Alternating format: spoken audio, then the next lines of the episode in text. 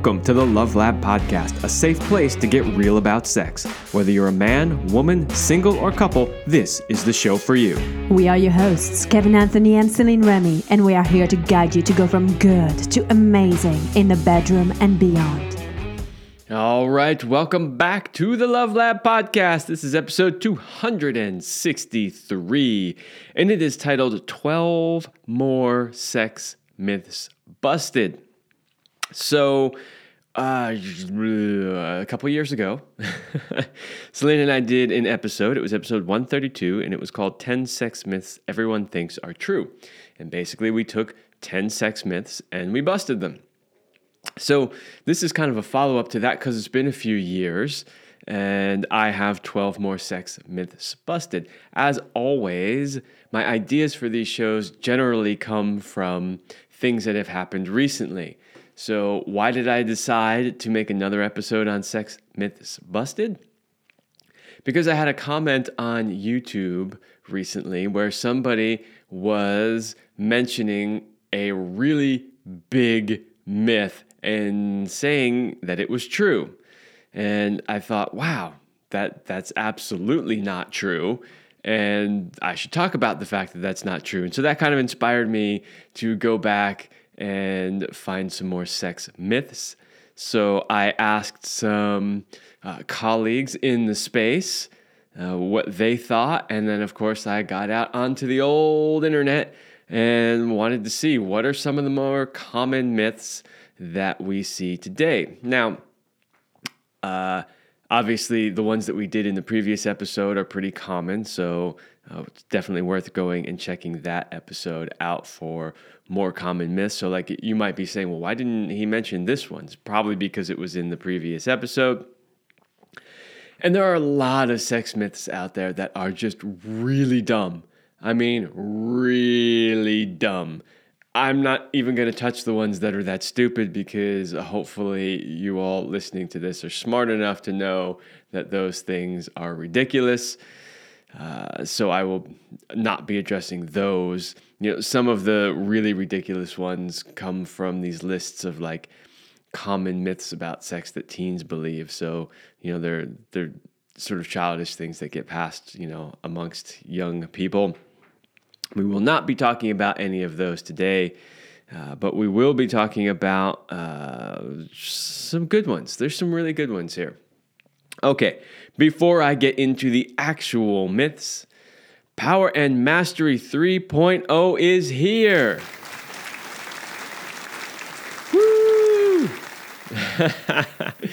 The men's sexual mastery program you have heard about on this show for a long time is now even better. I have personally reviewed every module, lesson, video, audio, and PDF to see if there is anything new that needed to be added. As a result, I have added 10 new videos, one new audio, eight new PDFs, and dozens of links to handpicked products to help support your journey to mastery. In addition, there is also a brand new user interface that makes it easier to navigate the course and find your course materials.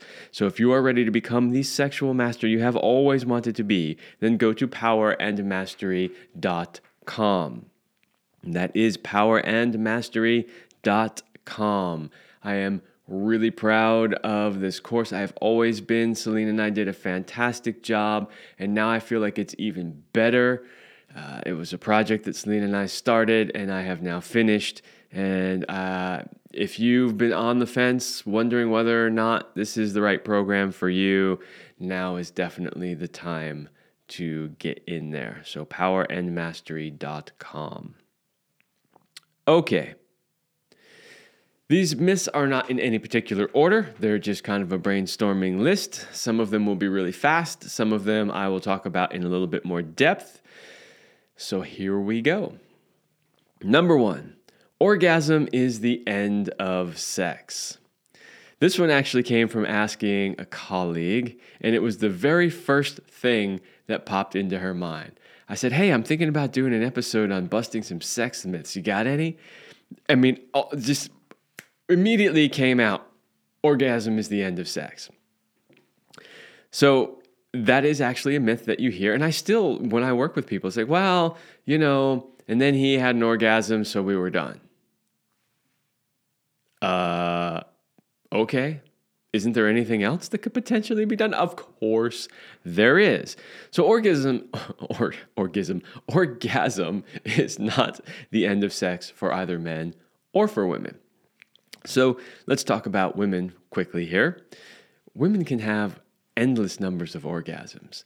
And if you've ever really learned how to master your ejaculation as a man and made love to a woman for hours and taking her through these multiple waves of orgasm, you know she can have as many orgasms as she wants. You know, I've I've had lovers who were like, I didn't think I could go anymore. Like I was about to tap out and say I'm done, and then there was another one, and another one, and another one, right? So it is absolutely possible for women to have multiple orgasms. So, obviously, having an orgasm does not mean the end of sex. Now, I started talking with women because most people are aware of that. However, they still believe that when a man ejaculates slash orgasms, uh, that that is the end of sex. So, the first thing I'll say about that is this even if a man ejaculates and that is it, he loses his erection, that doesn't mean that the physical act of lovemaking has to stop. There's lots of other things that you can do. You can use your hands, you can use your mouth, you, there's, you know, there's tons of different things that you can do. You can use toys. So there's lots of other things that you can do to continue the act of being sexual with your partner. Now, I paused a little bit because that that's the easy answer, right? The easy answer is well, of course, you know, you can use a vibrator, use your hands, go down on her, whatever, you can keep the sex going. However, another part that is often misunderstood is that men can also have multiple orgasms. They are non ejaculatory orgasms generally. Uh, why? Well, because when a man does ejaculate, there he will generally lose his erection and then there's a refractory period which is a certain amount of time roughly 20ish minutes or so before he can achieve another erection. So that generally means the end of penetrative sex in that case. However orgasm and ejaculation in a man are two separate acts that generally occur at the same time unless you learn how to separate them. If you've been listening to this show for any length of time, you absolutely know this already because I talk about it all the time. So, if as a man you can learn to separate your orgasm from your ejaculation, then you would start to realize that you can have orgasms all along the way, especially if you're doing, you know, sort of longer, more tantric for lack of a better word, lovemaking, that, that type of lovemaking where you go for long periods of time and you ride those waves of orgasmic bliss, both hers and yours. So, if that's the case, then having an orgasm certainly isn't the end of sex for a man either. Right? So whether he's using, you know, hands, mouth, toys, or he's learned to separate his orgasm from his ejaculation, uh, either way, orgasm does not mean the end of sex. And if you're sitting there going, Ooh, how do I separate my orgasm from my ejaculation? Well, you can either get in the Power and Mastery course, because we teach that, or you can sign up for coaching with me at kevinandceline.com. So, those are a couple of ways that you can learn how to do that if that is of interest to you. Okay, so I think I've thoroughly busted myth number one orgasm is certainly not the end of sex. And number two, ooh, this is a good one. This actually came from the same colleague, and it is it's not good sex unless you have an orgasm. This is definitely one that you will hear. Now, I would say that women tend to know this is a myth more so than men.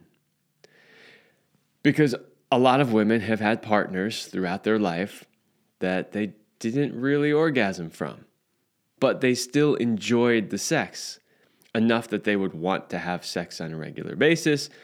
And then they would achieve their orgasm another way, usually a vibrator or something like that. Another thing that's really important to understand about you know, female orgasm is that it is different. It is from one time you have sex to another, from one moment during your lovemaking session to another, her, her orgasm could be completely different. She might have clitoral orgasms or G spot orgasms or cervical orgasms. They might be really powerful and feel explosive. They might be more implosive. They might be just small waves or they might be huge climaxes. They can be all over the place. And so to say that it's not good sex unless you have a specific type of an orgasm just doesn't make any sense. Okay, again, speaking of the women in this case, is easier because I think most people understand, at least to some extent, that women ha- can have a lot of variation in their orgasms and still consider it great sex, even if they didn't have some giant explosive, you know, orgasm uh, slash climax. So, but what about the guys? This is this is where you really hear this one. It's like guys will say, if I didn't ejaculate, that wasn't good. And they'll say that about anything, whether it's receiving a blowjob, a hand job, you know, uh, intercourse itself. Too many men focus on the destination, which is the ejaculation. And they think that it's just not good if they didn't ejaculate. That is absolutely not true. And if you've learned to have the kind of sex where you can go for long periods of time and ride multiple waves of orgasm, both hers and yours, uh, you would know that that's simply not true. I have had amazing, many, many times amazing lovemaking sessions where I never ejaculated, but I had multiple orgasms. And even if I didn't, it was still great sex. It was still amazing. But, you know, I mean, I've, I've had had lovemaking sessions where, you know, by the time I'm done, I feel that same sort of feeling as if I had a big uh, ejaculatory orgasm, meaning I felt like I moved a ton of energy and I was like dizzy and like, whoo, you know, like y- you all know that feeling that, that I'm conveying. And yet I never had an actual ejaculation. So, yeah, this idea that your sex as a man has to end in an ejaculation in order for it to be good simply is not true. Now, of course, the title of this is uh, this particular one is uh, it's not good sex unless you have an orgasm. So part of the reframe here is that ejaculation and orgasm are two separate things. Um, so, but most you know average person would consider them to be the same thing and that, that's kind of why i'm talking a little bit more about from the man side thinking that you have to ejaculate in order to have great sex in order to feel sexually satisfied it's just simply not true if you learn to have the right kind of sex and you know it's interesting because some people aren't really interested in having that kind of sex they're perfectly happy with their you know seven minute ejaculatory sex. Okay. If that is you and you're listening to this and thinking, who cares? I mean, uh, my seven minute ejaculatory sex is great. I would say be open to the possibility that you could experience something a whole lot better, a whole lot more powerful. So, however good you think your seven minute ejaculatory sex is, I am asking you to keep an open mind that you may be able to experience something significantly more powerful. All right, so that is myth number two. Myth number three is an interesting one. This is one I got from searching the interwebs there. There is such a thing as a sexual peak. So th- there's a bunch of sort of sub myths associated with this particular myth. And they're things like men and women hit their sexual peak at different times. They'll say that men reach their sexual peak in their later teenage years to early 20s and women in their mid 30s. Um, and there's, there's others too, but you get the idea that, that there's a point in time in your life where you hit the pinnacle of all that sex can be, and then it's all downhill from there. And most people will put that sexual peak at a relatively young age. Now, I can tell you now that I am a very, very, very short distance away from 50 years old, I can tell you that this is just nonsense. Complete nonsense. I can't even begin to describe how much better sex is now than when I was in my 20s, and how much better at sex I am now than when I was in my 20s to say that I hit my sexual peak in my 20s and it's been downhill since there is ludicrous. and I know that this is true for many other people too. I have talked to a lot of women in my age group who are, you know, in and around that menopause time of life. Uh, some are post, some are in the middle of, and they many of them will say the same thing. The sex just keeps getting better. Better. Uh, so, yeah, this idea that there's this thing called a sexual peak and that you hit it when you're really young and that your sex just isn't ever going to be as good the rest of your life is nonsense. And I'll tell you this if that has been your experience, that the best sex you were having was in your 20s or 30s and it's been downhill since then, it's not because you hit a sexual peak, right? It's that it's not. You, it's not because you hit a sexual peak. There is something else happening, uh, and that could be a lot of different things. And this is a lot of what I work with with clients when I'm coaching them is figuring out, okay, where have you sort of gotten off track when it comes to your sex life and how do we get you back on track? There's lots of potential reasons for that. But it's not because of any sort of sexual peak that's timed and biological and there's nothing you can do about it. You know, sometimes people believe this one because they will equate it to peak hormone levels. And it is true that it, let's say, for instance, with men, you know, our testosterone peaks by age 30, and then it's it is actually a bit of a downhill ride from there. But how much downhill and how fast downhill depend on a lot of factors that have to do with your health. And even still, my personal experience is that the quality of the sex that I have now, and I know at this age my testosterone is not as high as it was when I was younger, and I'm not I'm not on TRT or anything like that, as most of the men my age are these days. Um, I can tell you that the quality of sex uh, and my desire for sex, my desire for sex is just as much as it was when I was younger. Um, the quality of sex that I have at this age is significantly better than when I was younger. So, yeah, you can take the idea of a sexual peak and throw that one right out the window. Busted. All right. Let's move on to our next myth. Condoms make sex less enjoyable. This is an interesting one. I was actually having this conversation recently with somebody, and uh, you know, I was just relating my personal experience with condoms. I've had periods in my life where I used condoms all the time, and periods where I didn't use them at all. And I would say that while you can feel a difference, if you're really good at moving your sexual energy and your partner is also, really doesn't make a difference. You can still have amazing, spectacular, super powerful, highly energetic sex, even with a condom. And to back that up, there was actually a study done at the Indiana uh, University that found that people rate sex with condoms equally as pleasurable as sex without condoms. And that's kind of why I wanted to include this one in the myths because I have personally heard men say this that sex is not as good with condoms.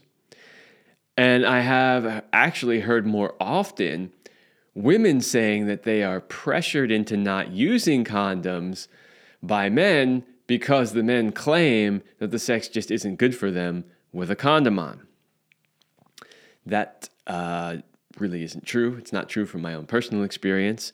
And uh, apparently, according to Indiana University, their study says that that is not true as well. So there you go. Don't worry about sex being less pleasurable with using condoms. Now, some men will actually use condoms to reduce the sensation in their penis so that they can last longer.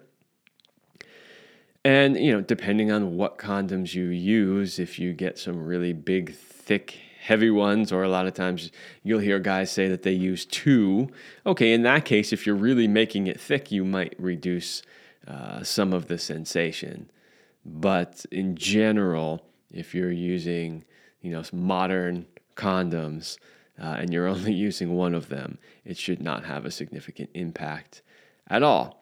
You know, sometimes men will claim that they're not comfortable.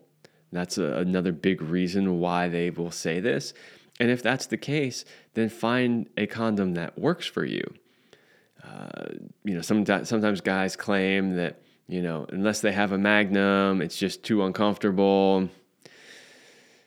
I don't know. I, I'm obviously not one of those guys that has a penis that big, although, I mean, magnums work fine for me, but I don't find non magnums to be uncomfortable. They're tighter, yeah, but I don't find them to be uncomfortable to the point where they're reducing the pleasure of sex. So, um, I, I just think that's nonsense, unless maybe some guy is really large. Okay, sure, maybe. In that case, just find condoms that actually work for you, that actually fit. All right. Next. Oh, this is kind of a funny one. Race is a good indicator of penis size. Of course, you hear this all the time that certain ethnicities tends to have larger penises than others. You will hear this myth uh, used or, or talked about frequently. I can tell you from my own personal experience, having spent many, many years hanging around at nude beaches, uh, and you know, obviously, as being a guy, you know, we spend a lot of time in locker rooms, this and that. I know you're not supposed to be looking. We try not to look because it's just creepy, honestly. Um, but nevertheless, you end up seeing a fair amount of penises. Of course, also you know, Celine uh, worked with a lot of men over many years as a sexological body worker, so I have her experience as well. And I can tell you that race is not a good indicator of penis size, that penis sizes are all over the board, regardless of what race you are. And to back that up, there is a study from the Porterbrook Clinic, Royal Hallamshire Hospital, and St. James Hospital that found a man's physical endowment had absolutely nothing to do with his race, creed, or color. It has much more to do with the haphazard toss of the genetic die, as they said. Basically, what it means is your genetics will determine that, but it has nothing to do with what your race is. So there you go. Um, that one is is actually a, one that you hear a lot. So it's kind of fun to to bust that sex myth.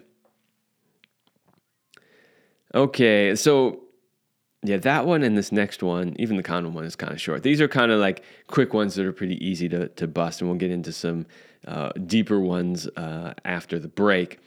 But the next one is certain sex positions can prevent pregnancy. I put this one on here because you also sometimes hear that certain sex positions will increase the chances of pregnancy. And according to everything that I have read on this subject, the answer to that is nope. so I don't have an actual study to quote here, uh, which I should have uh, grabbed one of them. But anyway, basically, the research has shown that it doesn't really increase or decrease it in either way. That if you're putting a penis into a vagina and you are ejaculating, then basically the chances are about the same regardless of what position you're in. So, yeah, don't think uh, if you're in a certain position, you either can or can't any better than uh, another position. And you'll you'll definitely hear this for people who uh, have been trying to get pregnant and have been thus far unsuccessful. They'll try certain positions, figuring that it'll somehow get deeper in there. And uh, I would say you would be better off focusing your efforts on the timing. So a lot of times people think just have as much sex as you can, just ejaculate inside her as often as you can. But remember, it takes a certain amount of time for sperm to develop in the testes. And so if you're constantly uh, ejaculating, uh, the quality of the sperm coming out each time is going to be less and less unless you give yourself some time. So you want to give yourself some time. You also want to time it with her cycle so that she is for sure in that fertile window. Uh, and then, of course, also make sure that the health of both of you is really good. A lot of times, this has far more to do with your health than anything else, like position. So, those would be areas if you're trying to uh, get pregnant or potentially prevent it, that would be far uh, better to focus on uh, than the position. And of course, obviously, if you're trying to prevent it, you would want to know where she is in her cycle. You would want to make sure that you are using some sort of birth control method, preferably a reliable one. So, yeah, uh, sex positions do not prevent or increase the chances of pregnancy. All right, next one. The only way to orgasm is via the clitoris. Ah, all right, here we go. This is the one that sparked actually this episode. So, somebody did comment on one of my YouTube videos, and the comment was that the only way for a woman to orgasm is via the clitoris and to focus on stimulating the clitoris. Now, they were correct in so far as saying that the clitoris is much more than just the little bit you see sticking outside. If you've uh, watched our episode that we did on this show, uh, the truth about the clitoris. I don't remember what episode number that was, but we did sort of a deep dive into the clitoris and we had a 3D model which we showed you what it actually looks like with the legs and the head and all of that. So they were correct in talking about that and the different ways that you can stimulate the clitoris. However, there is such a thing as a G spot. It is highly pleasurable and for women who are really in touch with their body, they can feel the difference when they have a clitoral orgasm versus a G spot orgasm versus um, a cervical orgasm. So, you know, there are different places inside the vagina that can get highly stimulated and trigger an orgasm that aren't necessarily clitoral. So, uh, yeah, don't get sucked into the fact that the clitoris is the only way that a woman can have an orgasm. Women's orgasms are very varied. They can be triggered by a lot of different things. And again, a woman who really knows her body and can feel the difference will tell you very clearly that orgasm did not come from my clit. That came from my cervix or my G spot.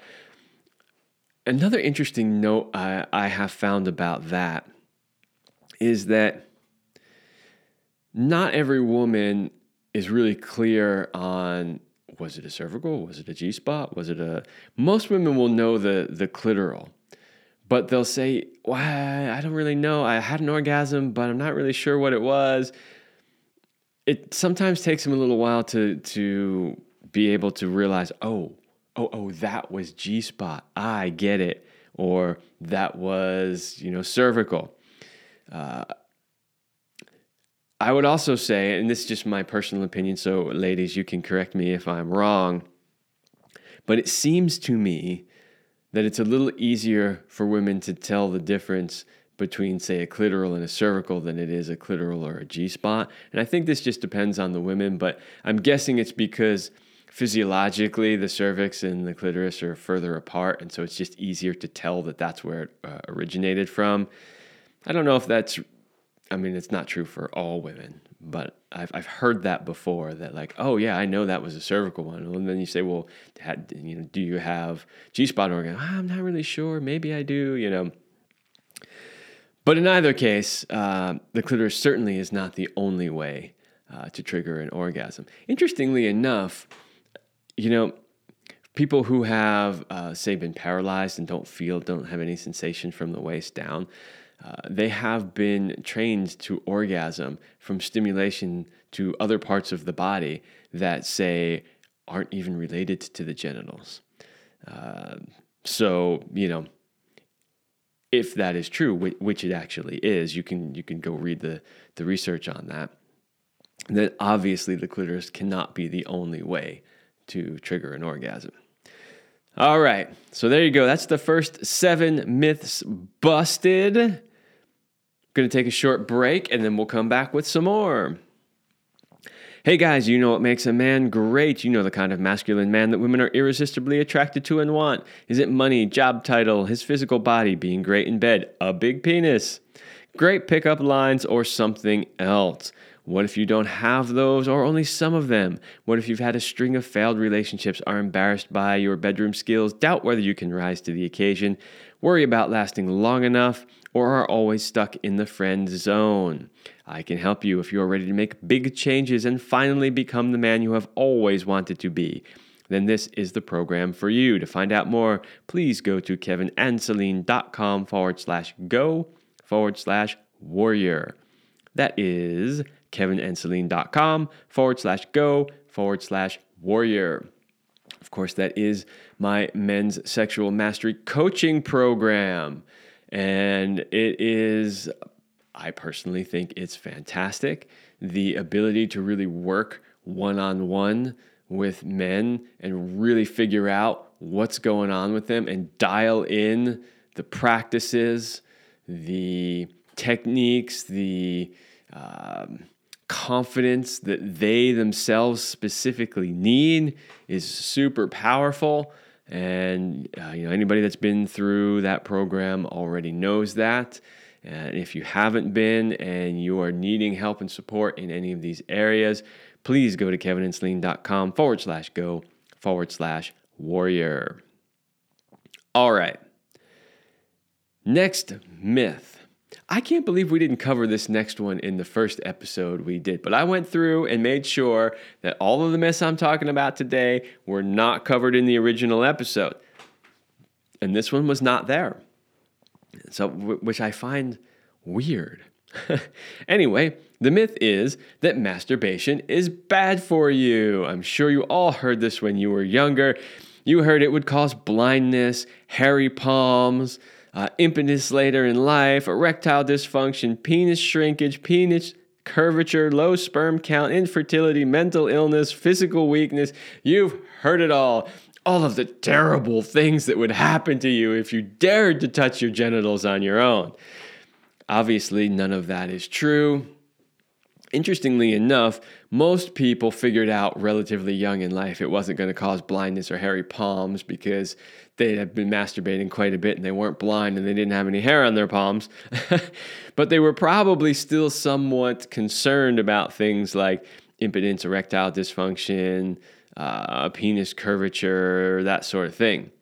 Uh, you don't have to worry about that. It absolutely will not cause impotence or erectile dysfunction uh, or curvature unless you physically damage your penis through really rough masturbation. So I have to put that caveat in there because I am absolutely amazed sometimes at how rough men are with their penises. And you, you don't see this with women. You don't see women getting super rough with their clitoris, right? Or with using, say, uh, internal stimulation. Just women seem to be gentle on their genitals. And so many men are like, I, I, I don't know what they're doing. but I know what one of the things that Celine used to do was masturbation coaching, where she would literally you know, get on a Zoom call with a guy and teach him how to masturbate properly. Obviously, they had identified that something was not working for them. And part of that was, okay, let me see what you do. Like, show me what a typical masturbation session for you looks like. And I just, I remember hearing some of the stories from her. She's just like, I can't even believe what some of these guys are doing to their penises. so, first of all, if you're doing something like that really rough, stop it there's no need for that at all. Uh, and second of all, that could potentially cause some damage to the physical structure of the penis and could potentially cause things like Peyronie's disease, which is the you know curvature of the penis. Um, you could potentially have some erectile dysfunction if you damage the vessels that that uh, you know um, fill the penis up with blood. So just, don't do any of that. But normal, healthy masturbation will not cause any of those issues. Uh, I do want to say that the physical weakness one, which was the last one I read there on the list, that is only true if you masturbate a lot, if you ejaculate every time, and if you do not take the time to build up the energy in your masturbation practice. So, uh, you know, the, the Taoists have a whole chart about how many times you should ejaculate, and it's by age. And the older you get, the less you should ejaculate, according to Taoist teachings. They have that because they say that ejaculation depletes you of energy. And it does to a certain extent. This is why, you know, you have that other sort of myth about once the guy ejaculates, all he wants to do is roll over and go to sleep. Well, because he does feel energetically depleted if he hasn't taken the time to build up the energy. So if you're having that five to seven minute sex that always ends in an ejaculation, then yes, you probably do feel depleted from that and want to go to sleep. But if you've learned to uh, last a lot longer than that, you can build up a tremendous amount of energy throughout your entire body. That even when you do ejaculate, you don't feel that sense of depletion. So that physical weakness is no longer an issue there. Doesn't matter if it's masturbating or if it's uh, making love with an actual partner, as long as you're taking the time to build up the energy, you won't experience the physical weakness. And I just want to point out also that not only are the uh, you know the sort of uh, downsides of masturbation not true. There are actually positives, things that are good from masturbating. So, one of the things they say is there's no such thing as too much. That is largely true unless you're excessively ejaculating and depleting yourself or it's somehow getting in the way with you getting your life done, with your work, with your sex life with other people.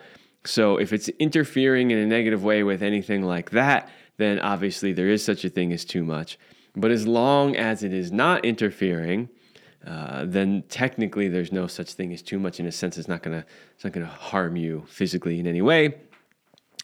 But there are some benefits like stress reduction, uh, the release of tension, enhanced sleep quality, uh, boosts concentration, elevates mood, relieves menstrual cramps, alleviates pain, improves sex. So, those are all things that can potentially happen with a healthy use of masturbation. Like anything in life, right? There is a healthy use of it and an unhealthy use. You could use water in a healthy way, meaning that you're drinking enough water every day to not be dehydrated.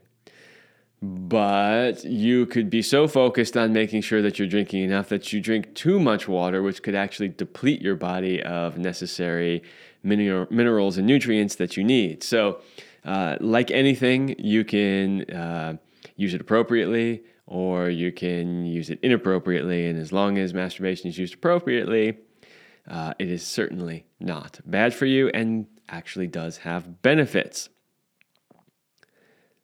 I can't believe we didn't include the masturbation myth in the first episode. I guess probably just we had so many already that, that we didn't have time for any more. Okay, number nine. This is one that uh, is a is a personal sort of pet peeve of mine, and I still have people arguing with me on this all the time. What is number nine? There is such a thing as blue balls. You hear guys say this all the time. Oh man, if you don't finish me off, I'm going to get blue balls. Still, it's 2023, and there are still men out there saying, if you don't finish me off, I'm going to get blue balls. This is ridiculous. Blue balls do not exist. Now, they don't exist from a very uh, obvious reason, which is that your balls do not turn blue just because you got really turned on and you didn't ejaculate. It doesn't happen. Now, I understand what men are talking about when they are describing blue balls, and they'll describe sort of a, a painful feeling. But the reality is this what that is, is a buildup of sexual energy only in your genital area. These are people that haven't learned to move that sexual energy throughout their body. And so the energy builds up down in the genitals so much that they either feel a discomfort or they have to release it. And that is really what they are calling blue balls. But blue balls don't really exist. Your balls aren't going to turn blue. And as long as you learn how to move energy, you're not going to have any discomfort down there either. So there you go. Feel free to argue with me in the comments if you want. I know somebody will, but I'm telling you, as somebody who has had a lot of sex without ejaculating, who has had hours long sex. Celine and I have talked about this on the show. I think our record was somewhere around five or six hours straight of penetrative sex. Didn't get any blue balls, didn't ejaculate. So, uh, yeah. But I can remember being very, very young and uh, feeling that discomfort because I hadn't yet learned how to move energy. So there you go. No such thing as blue balls. So get over it stop using that as an excuse. All right, next one on the list. After a certain age, sex is no longer important. This is interesting. Uh, because you hear this a lot. We did a, a, a, variation of this in the previous episode, which was the, the myth that older people don't have as much sex. And uh, we had some stats in there too that, that bust that myth pretty good. Older people are still having plenty of sex. Doesn't mean they all are, you know, but they certainly could be if they wanted to be, if they could get all the other stuff out of the way, the mental stuff, the the you know uh, resentment towards their partner, the health problems, if they could get all that stuff out of the way, they could be having just as much sex as people who are significantly younger than them. So, while some people believe that a decrease in libido is a natural part of aging, a loss of sexual desire can be related to a number of other factors, including hormone deficiencies, depression, anxiety disorders, Side effects of medications, changes to a relationship, communication barriers, or loss of spouse or partner. Basically, there's a whole bunch of stuff that can get in the way, which I just talked about. But if you remove those things, then it doesn't really matter what age you are. You can be having plenty of sex. One of the cool things about doing what I do for a living is I get to talk to a lot of people.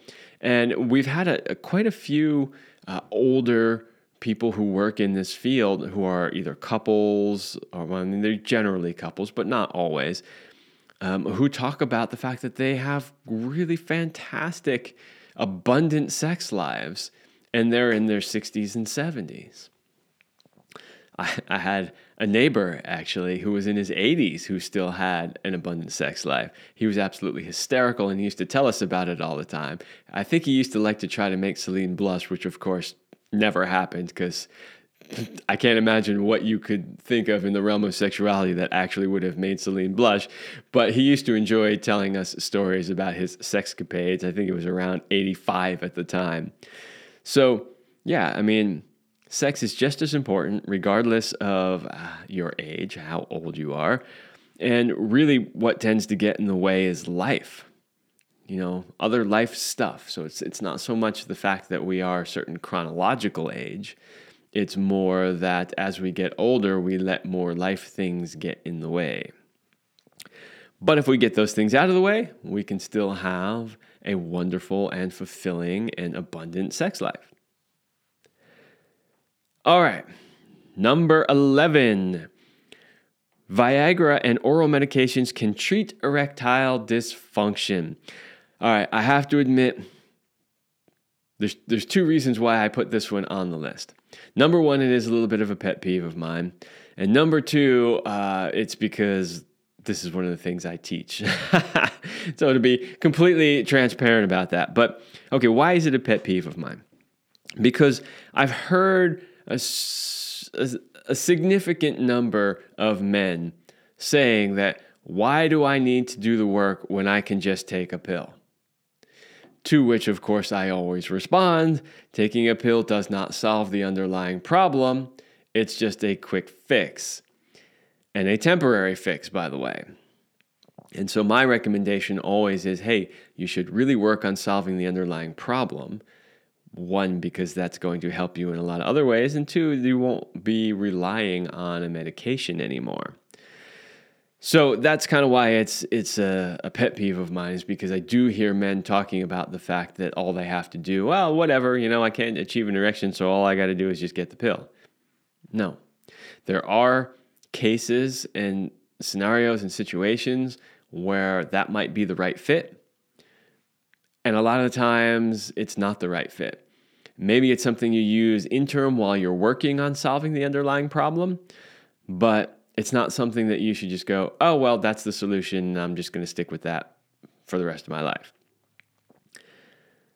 So, the other reason why I put this on the list is because teaching men how to achieve erections naturally without the need for things like pills or pumps or other various techniques is one of the things that we teach you in Power Up Your Erections, which is part of the Power and Mastery series. So you can either purchase Power Up Your Erections by yourself, like by itself, uh, as just a standalone course, or if you purchase the full sexual mastery program, it comes with both Power Up Your Erections and Master Your Ejaculation. And as you heard at the beginning of the show, we are on version 3.0, which is the best version to date. It just keeps getting better. So, yeah, I mean, full disclosure, I put this on the list because it is a myth. It is something I hear. It is something that sort of irritates me every time I hear it because I know it's not true. And I have solutions for you. And those solutions are at powerandmastery.com or at kevinandceline.com. So go check those out. Just keep in mind that these things do not treat the underlying condition, they only temporarily alleviate the symptom. That's the best way to put it. Okay, one more sex myth to bust on this episode, and that is great sex will just happen naturally. I had to put this on the list. I, I saw this written uh, on the internet. I, I didn't even read whatever their explanation was on it because it means something to me very specifically. And it just was. Uh, it just prompted me to, to want to talk about this. So, great sex will just happen naturally. I can't tell you how many times, in response to telling couples you need to schedule a date night, the response that I get back or that Celine and I used to get back was, Oh, I don't want to do that. It ruins the spontaneity and it's just, it's not as fun and blah, blah, blah. And I say, Okay. So you want it to be spontaneous. How's that working out for you? How frequently have you had sex? Why are you here working with me if this is such a great strategy for you? The reality is, is great sex doesn't just happen for a couple of reasons. In that particular case, as I was just discussing, you have to make it a priority and you have to make sure that you set aside time, especially with the busy lives that everybody has these days. So, just kind of winging it and expecting that spontaneously at some point you guys are going to end up having sex and it's going to be fantastic. Sure, it could happen, but the chances are significantly lower, significantly lower than if you actually said, hey, why don't we have a date night every week at this day, this time? Or even if you just say at the beginning of the week, okay, this week, date night, it's Wednesday night at such and such a time. We're going to set aside time. We're going to make sure we have no distractions. We got somebody to watch the kids. We got all the works. Like whatever you got to get out of the way, you get it out of the way. The other thing, and this is the main reason why I wanted to talk about this one, is that you know we often treat sex the same way we do with, say, walking or breathing. Well, what do I mean by that? Well, what I mean is we take them for granted because, you know, we're born and we just do those things. Well, maybe not walking, but but but breathing, right? Uh, and then eventually walking, and then eventually, you know, becoming sexual. The idea is that they're they're just basic parts of what it means to be human, and so therefore we tend to take them for granted. Meaning we think we know how to do them because it's just part of being human. And the reality is is that we don't know how to do them very well. Uh, just go people watch a little bit. Just go to a public place and sit down and watch people walk around and see the way that people carry their bodies. If you've ever done anything like personal training or any sort of you know work in the posture slash you know chiropractic industry or anything like that and you understand what good posture is and how to not hurt your body you're appalled at what you see as people walk around you're like what are these people doing um, And same thing with breathing. Most people really don't know how to breathe correctly. They breathe super shallow. They breathe only up here in the upper chest, not down from the diaphragm where they should be breathing. What? But they were born knowing how to breathe. How come they don't breathe right? Because they were never taught properly. And the same thing goes for sex. We think we know how to do sex because that's just part of being human. We know how to do the basic act. We know how to take a penis and put it in a vagina and make babies. Yeah, pretty much everybody knows how to do that. But most people don't know how to have really great sex. They haven't learned the techniques. They don't know that orgasm and ejaculation are two different things. They don't know how to be able to control their ejaculation. Women don't know how to really let go and just totally open up and, and, and receive in the fullest way that they can receive. Sometimes women don't know that they can have more than just a clitoral orgasm, or there's just so many things that people don't know about sex. Hence, I'm at episode 263 of this show, right? Because there, there is actually a lot to know about it, just like anything else. And if you haven't taken the time to study it and learn it, then you probably don't know it. So, if you don't know how to make sex great, what do you think the chances are that you're going to have great sex? And furthermore, I would say this that even if you haven't taken the time to study it and you're like, no, you know, my sex life is is is, is pretty good. I, I'd say that I have great sex. I would say if you haven't really taken the time to really look at what's out there in the realm of sexuality, the possibilities out there, then you're probably shortchanging yourself. And whatever you think great sex is, it could probably be a whole lot better. In fact, I did an episode of this show just a few episodes back called This Is What Great Sex Is. Are you missing out? Go listen to that if you want to understand what is truly possible in the realm of sexuality. That kind of sex doesn't just happen naturally. You need to learn a few things and you need to practice. So go check that episode out as well. All right, that was Number 12, the last one I had on this list. If anybody has other myths that they want busted, drop them in the comments. I would love to hear them. I know there are a lot more out there, as I stated at the beginning of this show. I deliberately didn't talk about some of the ones that I find to be more ridiculous and, and just plain silly and not worth talking about. But I'm sure that there are some others out there, so would love to hear them in the comments. Tell me what your sex myth is, or at least one that you've heard. And uh, I maybe if there's enough of them, maybe I'll do another episode on that, or uh, maybe I'll just answer you in the comments. Uh, I do appreciate when people comment on the videos and tell me their own experiences and their own stories. Uh, so that's really great. The only thing I ask in the comments is that you please at least be respectful. If you are mean or hateful or derogatory in any way, you will get deleted and probably banned from the channel. Uh, it's okay if you have a different opinion than me, but just be kind about it. All right, everybody, that's all I have for this episode, and I will see you next week.